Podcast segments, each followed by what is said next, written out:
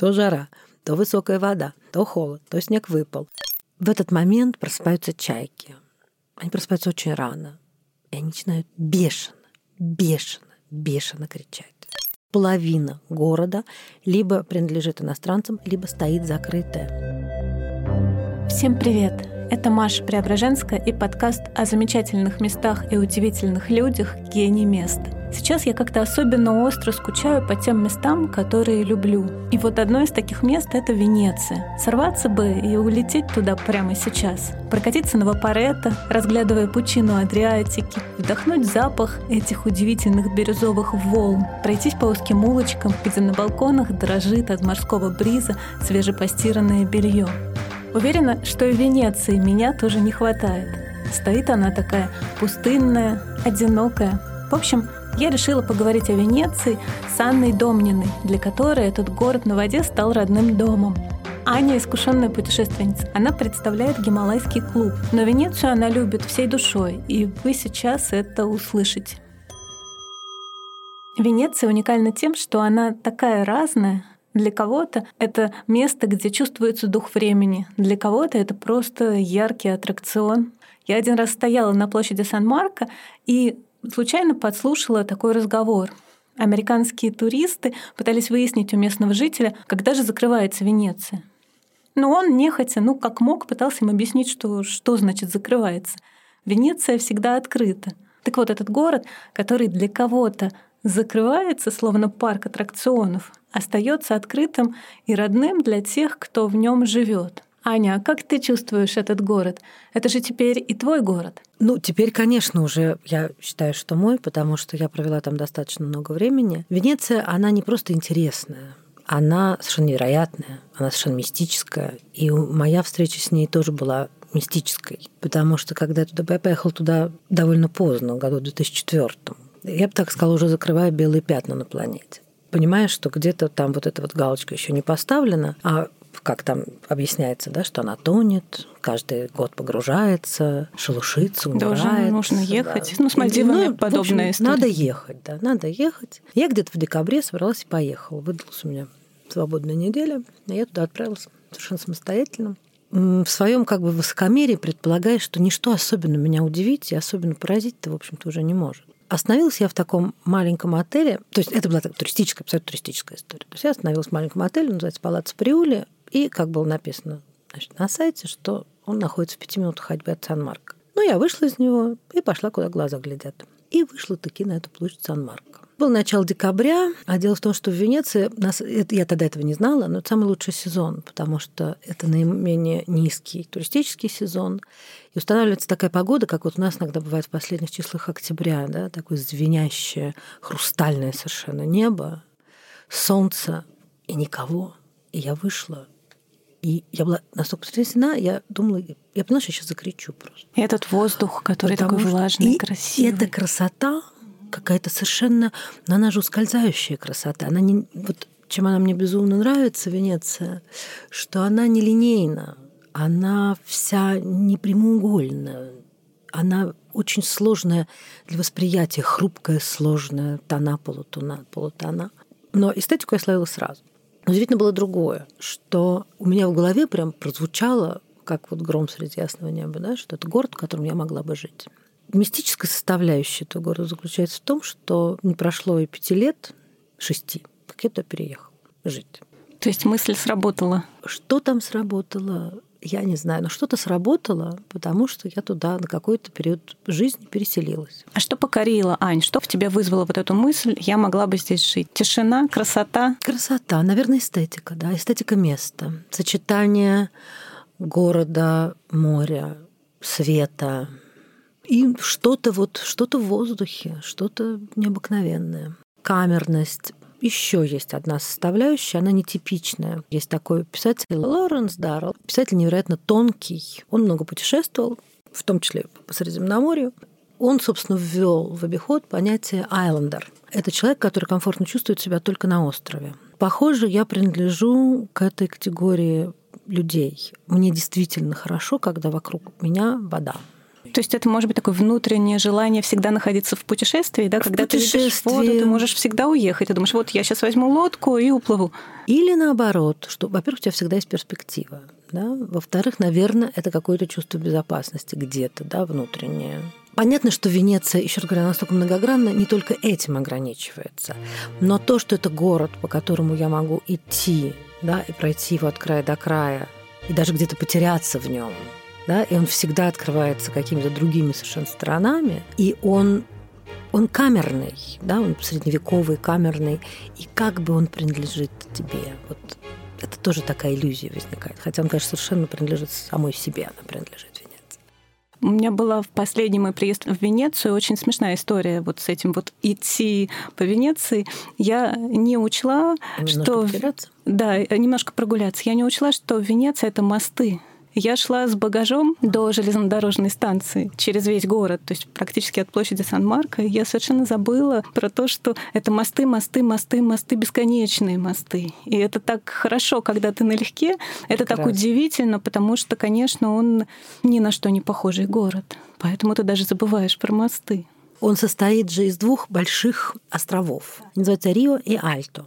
Рио — это та часть, ну, как Рио-Терра, то есть это та часть, где находится Сан-Марко. А Альто — это более высокая часть, другой остров. Соединены эти две части как раз мостом Риальто. Я живу в Альто. В Альто люди считают себя немножко более, ну, как сказать, неблагословленными, но более, чувствуют себя более комфортно, потому что там вода высокая не так доходит. Высокая вода. Многие венецианцы, чьи квартиры находятся на первых этажах домов, довольно часто страдают от наводнений. Ну, порой это происходит даже два раза в месяц. Звучит сирена, которая предупреждает, что у жителей есть примерно два часа на то, чтобы убрать мебель и спасти все, что можно спасти от наводнения. Самые сильные наводнения в Венеции вызывает ветер Бора. Местные жители прозвали его «дьявольской свадьбой» за неимоверный свист, хруст, который он вызывает. Хрустят ставни, все летает, трепещет практически от этого ветра. И обычно после него начинается довольно серьезное наводнение. Когда я думаю о высокой воде Венеции, то почему-то хочется сразу предложить такой легкий вариант властям города. Но можно ведь построить плотину и спасти всю эту лагуну от постоянных наводнений. Оказалось, что не так-то все просто. Если плотину построить, то она перекроет приток воды ко всем этим каналам. Каналы начнут гнить, и летом в Венеции будет находиться просто невозможно из-за этого запаха. На самом деле каждое наводнение, каждая высокая вода обновляет и очищает воду в каналах Венеции. А сейчас, как мы знаем, слышали в новостях и от местных жителей, вода в каналах стала вообще очень чистой, там появились утки, там появились рыбы, и местные говорят, что давно-давно такого не видели. Еще одна водная проблема в Венеции и венецианцев – это выкачивание грунтовых вод. И вот эта проблема будет посерьезнее наводнений, потому что из-за выкачивания грунтовых вод, которое происходит по вине предприятий, расположенных неподалеку, земля Венеции начинает постепенно оседать. Ну как постепенно? За последний век это оседание земли ускорилось в несколько раз. Именно поэтому в городе есть запрет на пользование подземными источниками воды для нужд заводов и фабрик. Именно поэтому закрыли артезианские колодцы, и вода подается с вершин Альп. Вернемся к высокой воде. На самом деле у муниципалитета Венеции есть план по борьбе с этими наводнениями. План по сужению залива, который может частично сократить поток воды с Адриатики. Ту часть, где Сан-Марко, самую низкую часть, над уровнем моря всего 60 сантиметров, ее заливает очень сильно, когда приходит высокая вода. Вот эти все мостики, они перекинуты через каналы, такие есть улочки. Вот те улочки, которые называются Калле, на самом деле это бывшие каналы, это тоже были каналы. Потом их просто часть улиц замостили. И вот мостики перекинуты через каналы, которые на самом деле очень мелкие, потому что по большому счету между вот этими большими двумя островами это просто болото. Там может быть полтора метра, два метра глубина. Большой канал уже глубже, и лагуна Венецианская, она достаточно глубокая, она порядка 170 метров. Там судовой ход, туда заходят большие вот эти крачеры, да, большие круизные суда. Еще одна особенность э, венецианцев – это то, что у всех, наверное, коренных жителей есть лодки, да, яхты. У тех, у кого я знаю, да, на самом деле в Венеции это большая проблема, большая проблема с парковкой, ну это как везде, да. Есть два больших яхт-клуба, один на острове Сан-Джорджо, другой на, уже на материковой части, туда в сторону Местра. Лодки и лодочники. Еще полвека назад венецианские каналы заполняло несколько тысяч гондол. Сегодня же их около 400. Гондольеры – профессионал своего дела, и вообще грести на гондоле – это очень сложное искусство. Ему нужно упорно учиться, кстати говоря, а профессия гондольера передается по наследству. Они дают своим лодкам женские имена. Обычно это Джульетта, Лаура, Анна-Мария, Лючия. Кстати, в итальянском варианте звучания не гондола, как произносим мы по-русски, а гондола. Гондола, гондола, signori, forza, andiamo, che sono le ultime, andiamo, gondola. Эта лодка стоит в несколько раз дороже автомобиля. Секрет ее изготовления до сих пор не раскрывают, потому что производится она в двух, только в двух венецианских мастерских. Там есть какой-то секрет покрытия и тонкости с древесиной. Но, к сожалению, сегодня это замечательное мастерство постепенно-постепенно вытесняется. В городе все больше появляется моторных лодок, люди пользуются речными трамваями вапорета. Хотя местные до сих пор справляют свадьбы на гондолах, младенцы из роддома тоже могут забраться на гондоле. Ну и, конечно, туристы используют очень активно этот вид транспорта. Тем не менее, как и раньше, жизнь Венеции, вся жизнь Венеции проходит на воде. Как я говорила, из роддома младенец попадает домой на лодке. Местные жители ездят на работу на водных трамвайчиках в аппараты. Продукты и разные стройматериалы переводятся на грузовых катерах. Существуют специальные катера для уборки мусора, красные пожарные катера, белые катера скорой помощи и даже специальные катера, на которых работают строители, ремонтирующие фасад. Вот, а лодки паркуют, да, лодки паркуют у домов. И для того, чтобы получить это место, ну, наверное, там надо родиться. Про венецианцев много историй. Я, например, заметила в первый свой самый приезд в Венецию то, что эти люди смотрят сквозь тебя. Надо сказать, что у всего есть, наверное, своя подоплека, и для всего есть свои основания. Их там штормило и клашматило нещадно с VI века, когда начали заселять эти острова. Они пережили малярию и чуму, и войны. Там, естественно, отбор шел прям в полный рост. Как все начиналось? О том, как появилась Венеция, существует очень много разных романтических и замечательных легенд. Одна из них примерно такая. Воды лагуны расступились, и люди увидели город необыкновенной красоты. Но реальность не так красива. Люди, занимавшие плодородные земли неподалеку от современной Венеции, страдали от нападок варваров. И каждый раз им приходилось прятаться в этой заболоченной лагуне. И в какой-то момент они просто остались там, основали город, который в свое время превратился в крупный торговый узел и стал довольно успешно развиваться. Есть еще одна очень красивая легенда, посвященная основанию Венеции 25 марта 421 года.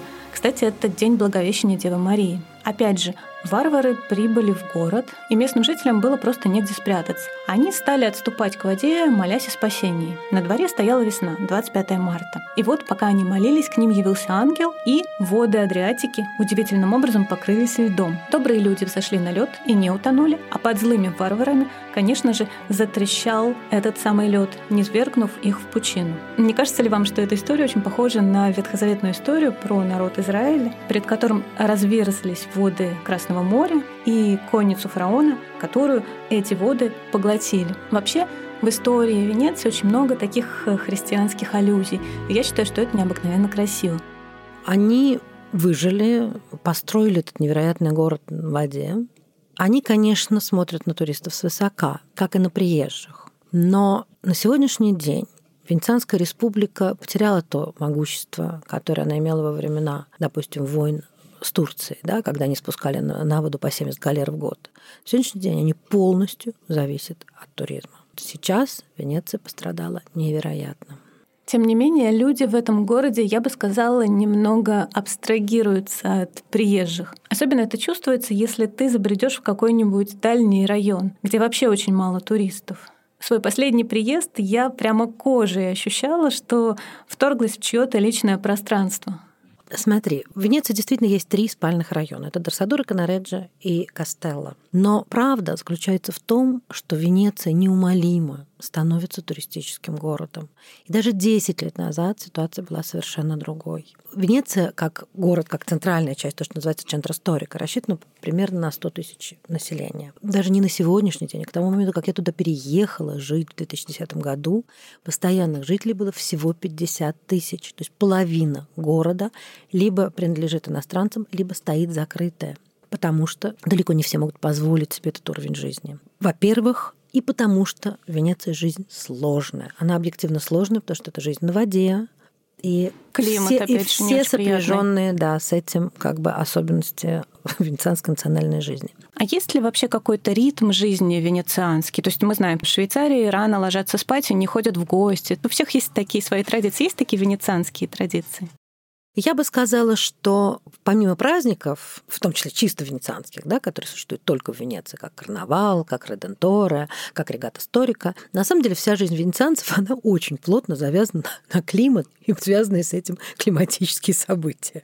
Мы полностью все привязаны были всегда. То, то жара, то высокая вода, то холод, то снег выпал. Ну что надо делать? Жара, что делать нужно?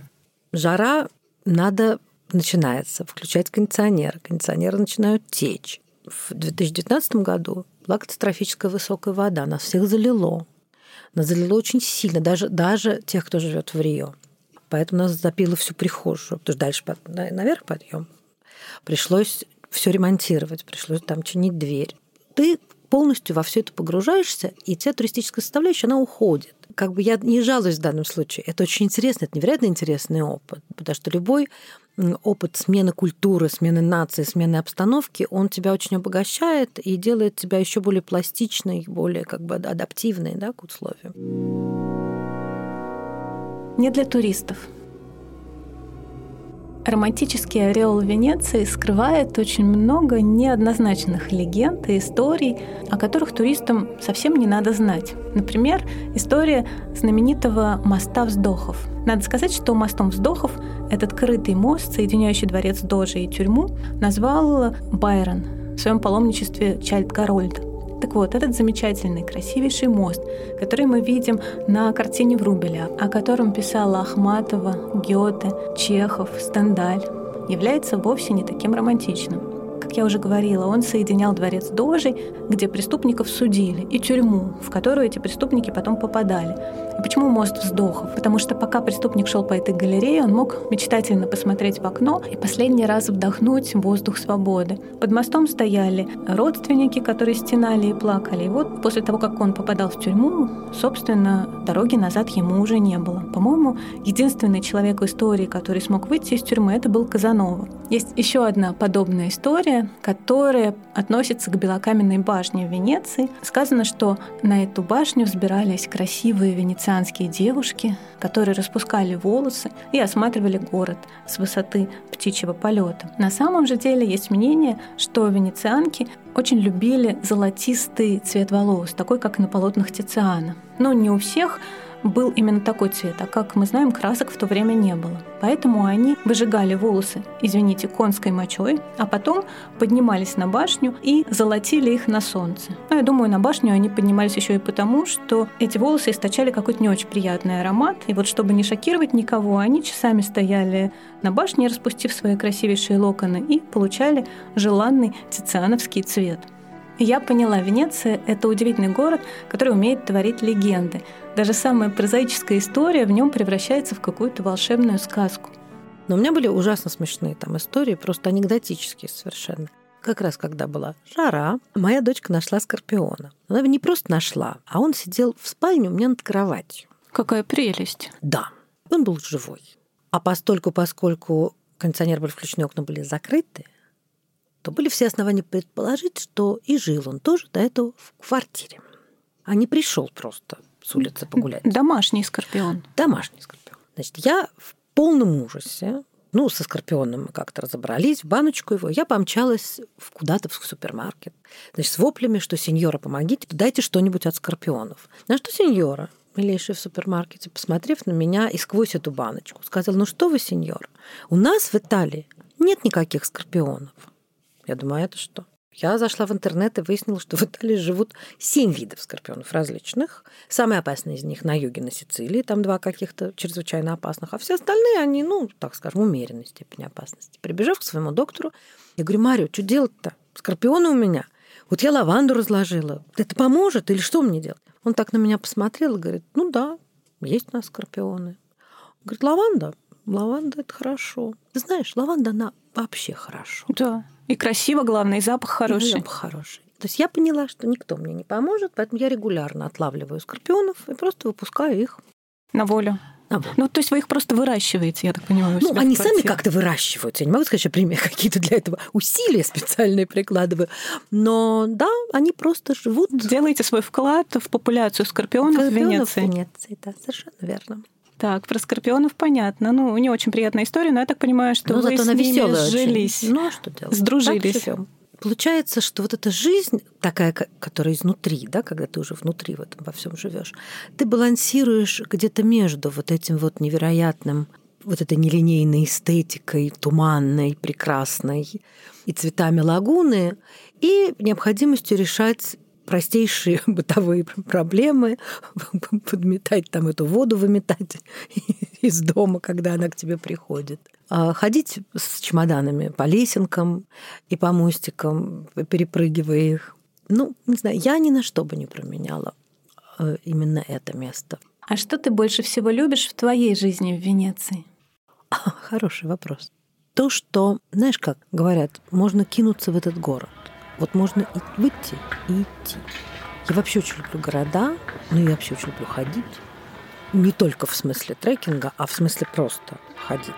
Вот чем, собственно, Италии хорошо. Ты можешь идти, ходить по городу бесконечно, безопасно. И везде ты видишь красоту, ты везде окружен красотой и водой.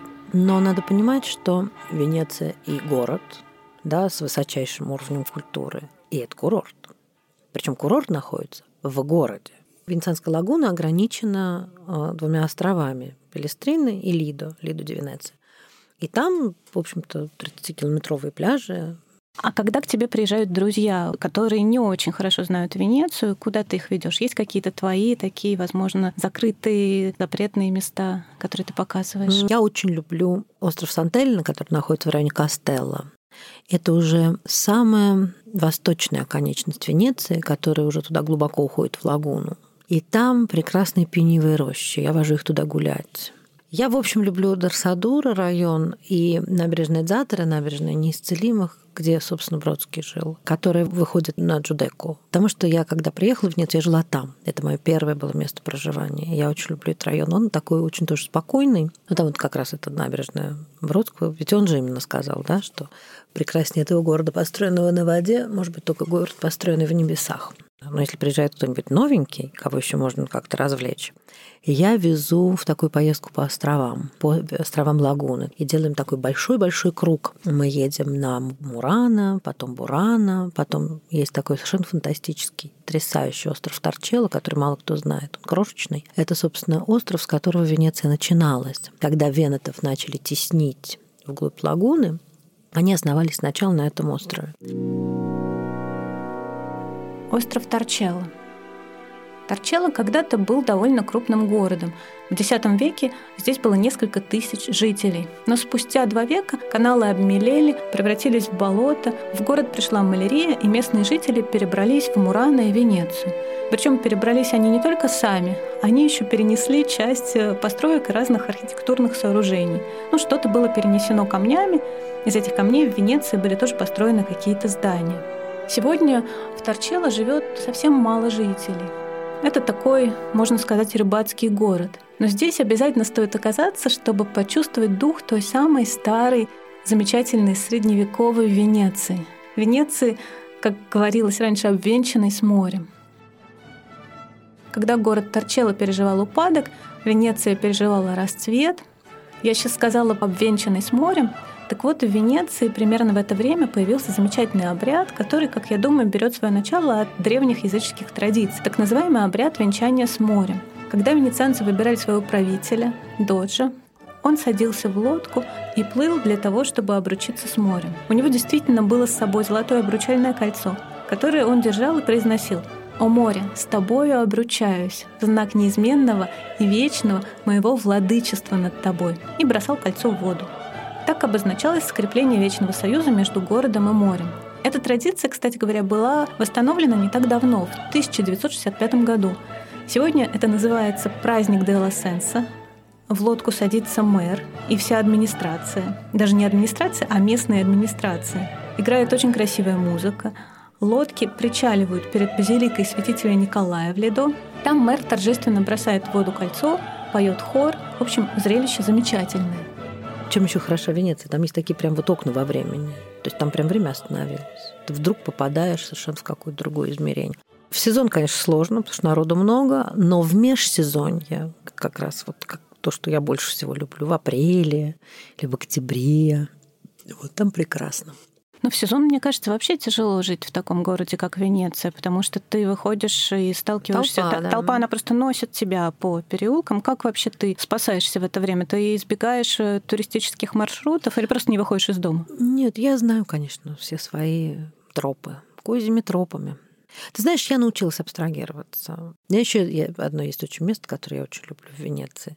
Вот кладбище, которое называется Сан-Микеле, где, собственно, Бродский-то и похоронен. Там прям очень хорошо. Очень спокойно. Просто замечательно. Вот туда я езжу отдыхать от толп. Венеция не просто город, это все-таки некий, некий портал, некое пространство, некое измерение. Да? Я очень всегда чувствую вот эти вещи. Мне кажется, что история Венеции, она же тоже очень интересная. Собственно, это место гиблое. Вот-вот сейчас все погибнут от какой-нибудь хвори, и тут оп, и снова все живее всех живых. Опять либо войны, либо болезни, либо наводнения. Да? И сейчас нам продолжают говорить о том, что поднимается вода, этот город исчезнет, а этот город опять живее всех живых. Ну, я надеюсь, что если он исчезнет, то все-таки не на нашем веку. Ты знаешь, я задавался этот вопрос а что они туда полезли? Вот эти венеты. Ведь это вся история начинается с 9-10 века. Ну, так уже в полный рост. Там уже начинает строительство, они начинают распространяться. И я все пыталась понять, вот для, ведь для того, чтобы создать такую невероятную эфемерную красоту на такой шаткой, крайне неподходящей для этого и, в общем-то, очень опасной почве, которая, это действительно жидкое такое болото, в которое они вколачивали свои из лиственниц, чтобы вообще как-то это все закрепить, укрепить. Вот зачем все это было? Я, нет, я все, конечно, понимаю про острова, но навряд ли они тоже знали, что они айлендеры да, на тот момент. Они же большие молодцы, венецианцы. Они очень постарались. И везли со всех своих путешествий все, что было плохо приколочено. Ты знаешь, я не разгадала эту загадку, как ни странно пока я не посетил Стамбул. Это было еще одно открытие в моей жизни. Я сейчас объясню, в чем тут связь. У меня просто в голове Иерусалим. Я думала, ну вот когда ты туда приезжаешь, то примерно те же самые ощущения. Зачем люди пришли на эту выжженную И что землю? они на этом пятачке это все толклись и все время друг друга оттуда пытались вытеснить, да. Та же история с Константинополем. И когда я туда наконец загрузился, я увидела, я поняла, что же пытались сделать венецианцы. Они пытались воссоздать Византию. И тогда вот их этот подвиг, да, беспримерный, строительство этого города на воде, он становится понятен. Византия в Венеции – Венецианцы воссоздавали Византию путем перемещения некоторых византийских камней в свой родной город. Такова, к примеру, история знаменитых колонн в восточной части площади Сан-Марко. Я, честно говоря, всегда считала, что эти колонны своего рода ворота в город. Однако позднее я узнала от кого-то из местных, что они сами никогда не ходят между этими колоннами из суеверия. Это очень плохая примета. А все потому, что раньше на этой площади между колоннами совершались казни. Но вернемся к истории колонн. На самом деле колонны приплыли сюда из Константинополя в XI веке как военные трофеи. И колонн было три. Одна при погрузке в Венеции упала в Адриатику и так и затерялась на илистом дне. Ее пытались несколько раз найти даже сейчас, но никто так и не нашел. Установить колонны взялся только один архитектор по фамилии Баратьери. Для того, чтобы их поднять, он использовал хитрый морской прием. Это называется эффект морской веревки была взята пеньковая веревка, пеньковый канат, который при намокании сокращался. Таким образом, колонны были установлены. Есть свидетельство о том, что архитектор получил за свою работу не деньги, а право расставить между колоннами столики для азартных игр, чтобы получать с них доход. И с тех пор на родовом гербе Баратьери появились изображения трех игральных костей. Стоит упомянуть, что эти колонны далеко не единственное, что было привезено из Византии и установлено в Венеции – и вот, вот эта вот как бы преемственность, да, она стала для меня совершенно очевидна только когда я связала Константинополь воочию, да, с, с Венецией. Почти весь прошлый год Венеция стояла пустая и продолжает сейчас оставаться такой. Совершенно уникальное время, наверное, впервые почти за столетие Наверное, с войны. Театры, оперы, конечно же, закрыты Всё в это закрыто. время. Сейчас все закрыто. А вообще венецианцы посещают оперы? Да, большим Сами. удовольствием. Большим удовольствием.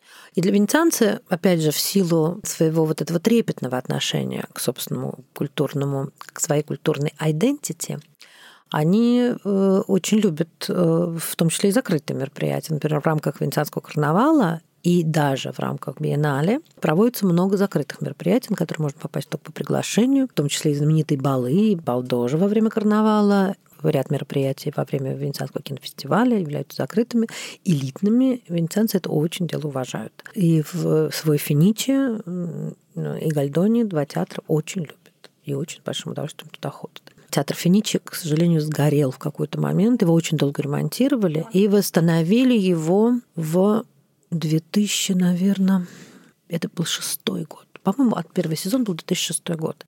И я туда как раз попала, было открытие оперы Турандот. И я помню, что вот как раз там, на этом открытии, я увидела весь цвет венецианского высшего общества. Это впечатляет. То есть они, наконец, дождавшись, когда их любимый... Ну, он блестяще был восстановлен. Я была как раз в, было, в да. прошлом году. А, ну тогда, то есть ты представляешь себе, как Роскошно. вот, и все вот эти роскошные венецианцы в плащах, и дамы в бриллиантовых колье, и шиншилях, все там присутствовали. Очень забавно, потому что это было как из прошлого века. Мне только один раз посчастливилось общаться, долго общаться с э, коренными венецианцами.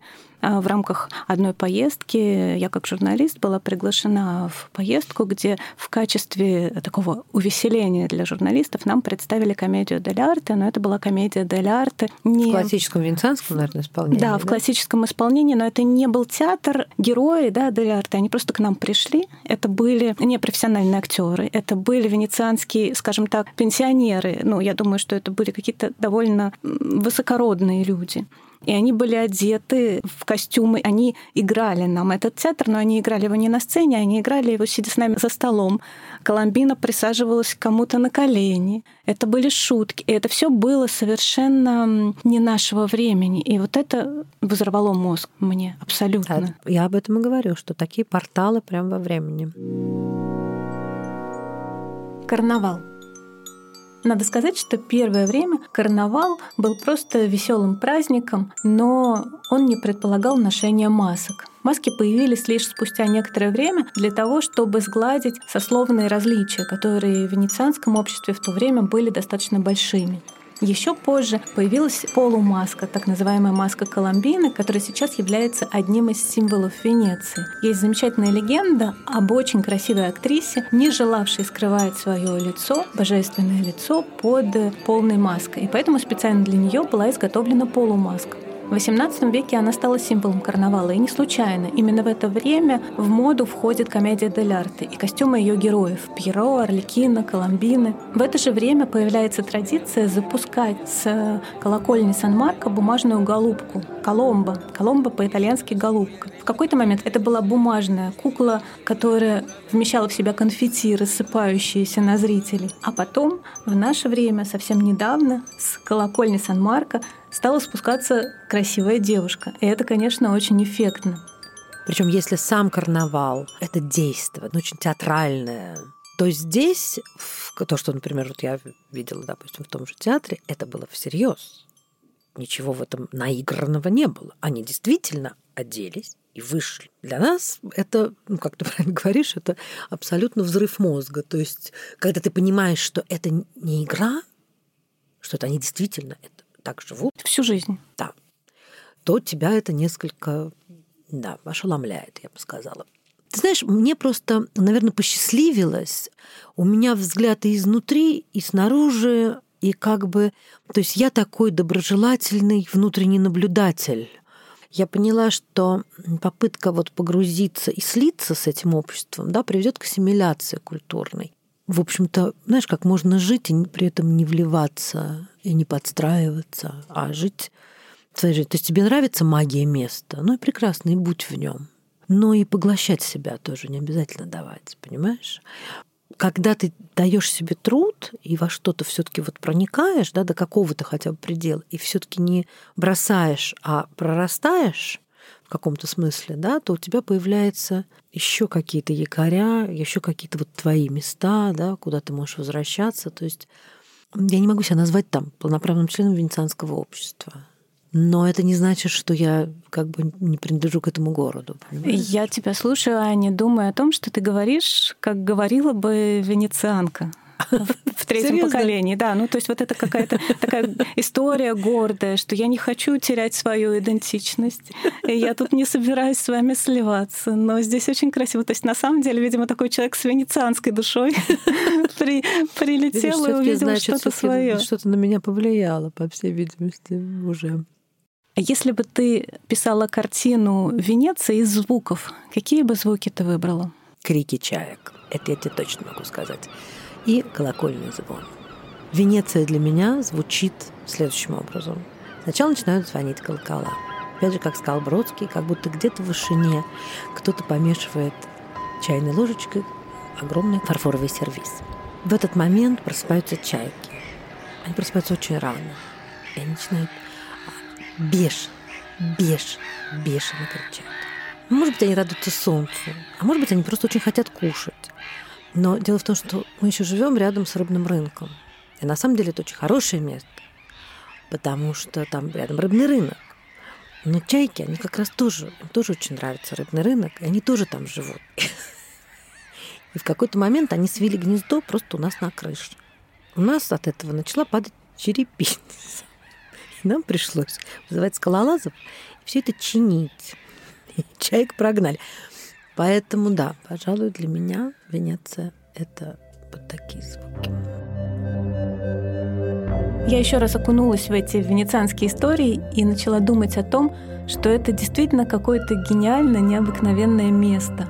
Ни с чем нельзя сравнить. Спасибо вам за то, что вы дослушали этот эпизод до конца. Каждый выпуск для меня — это целая история, которую мы бережно собираем по крупицам, фактам, легендам и впечатлениям. И, конечно, каждая история любимая. Они у меня все разные, и как детей каждую я люблю по-своему. И поэтому прошу вас, пожалуйста, подписывайтесь на меня на всех платформах, оставляйте отзывы, ставьте звездочки, ставьте сердечки. Только так другие слушатели могут узнать о моем подкасте.